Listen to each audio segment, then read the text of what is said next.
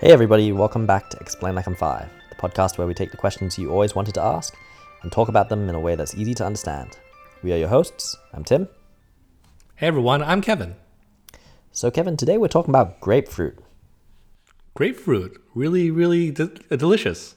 So, the first question is what is it specifically about grapefruit that messes with pretty much every prescription medicine out there?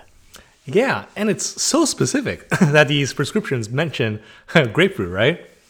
Um, so what happened is that grapefruit it actually inhibits this liver and intestinal enzyme called uh, CYP3A4, which is responsible for a large amount of drug metabolism.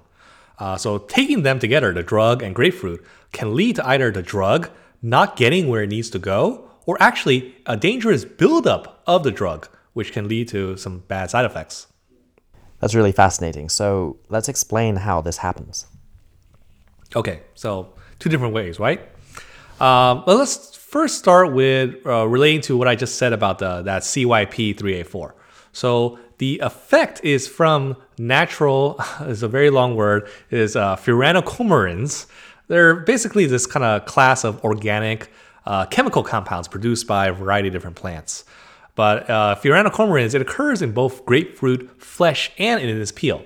And it inhibits that CYP3A4 enzyme, uh, including this uh, P450 enzyme family responsible for metabolizing 90% of drugs. That's, that's the important part, you know, metabolizing the drug and actually getting the effects into your body.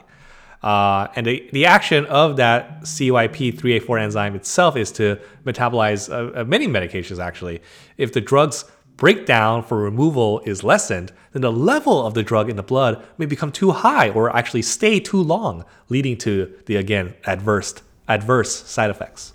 Hmm, I see. And there's also potentially the opposite effect, too, right? Yes, totally. On the other hand, some drugs might be uh, must be broken down to become active, and inhibiting CYP3A4 may lead to the reduced um, drug effects. So essentially, the summary of this all is your drug dosages would all be out of whack and need to be adjusted either higher or lower if you take it in combination with grapefruit juice. Exactly, exactly. The kind of when the doctors and the people that make the drugs decide the dosages, they kind of do it for the average kind of body, the average metabolism rate, right? And if you're uh, eating grapefruit, it kind of messes with that uh, act, actual metabolization of your dosage. And each effective drug has either a specific increase of effect or decrease of effect.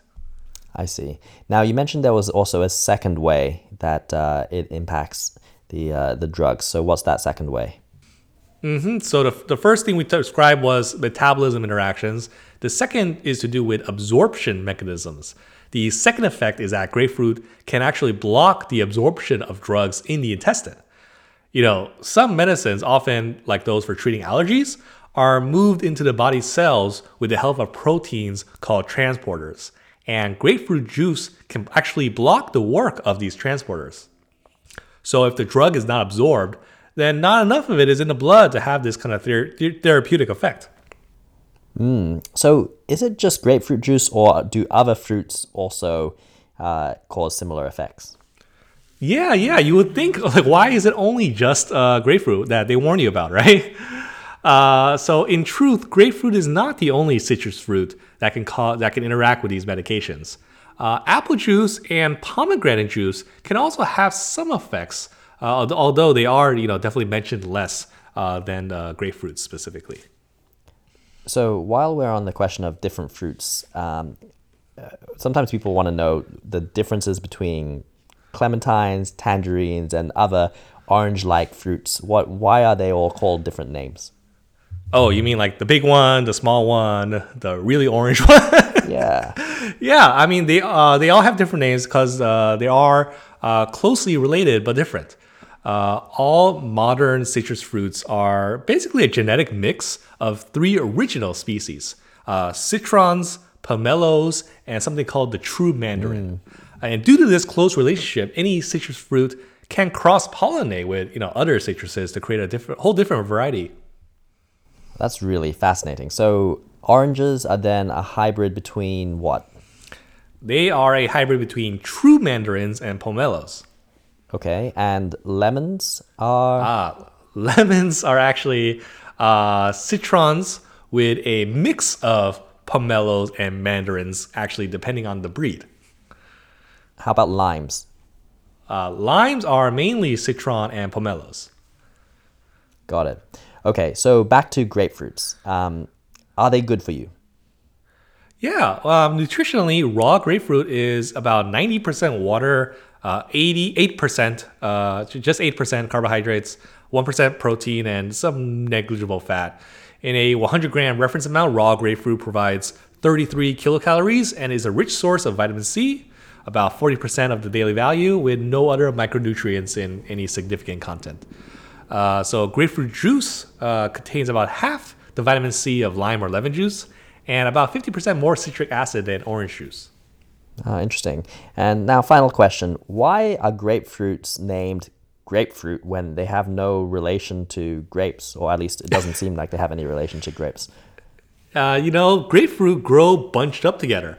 And when they are small, meaning they're not ripe or full size yet, they actually resemble a bunch of grapes, uh, albeit uh, a rather large bunch. Ah, well, good to know that. Did you learn something new? If you did, send us an email. We are at eli5, the podcast at gmail.com. We love hearing from you, and especially when you have ideas for future topics. Uh, thank you, as always, to the wonderful community at r slash explain like I'm five on Reddit, and we will see you all next week.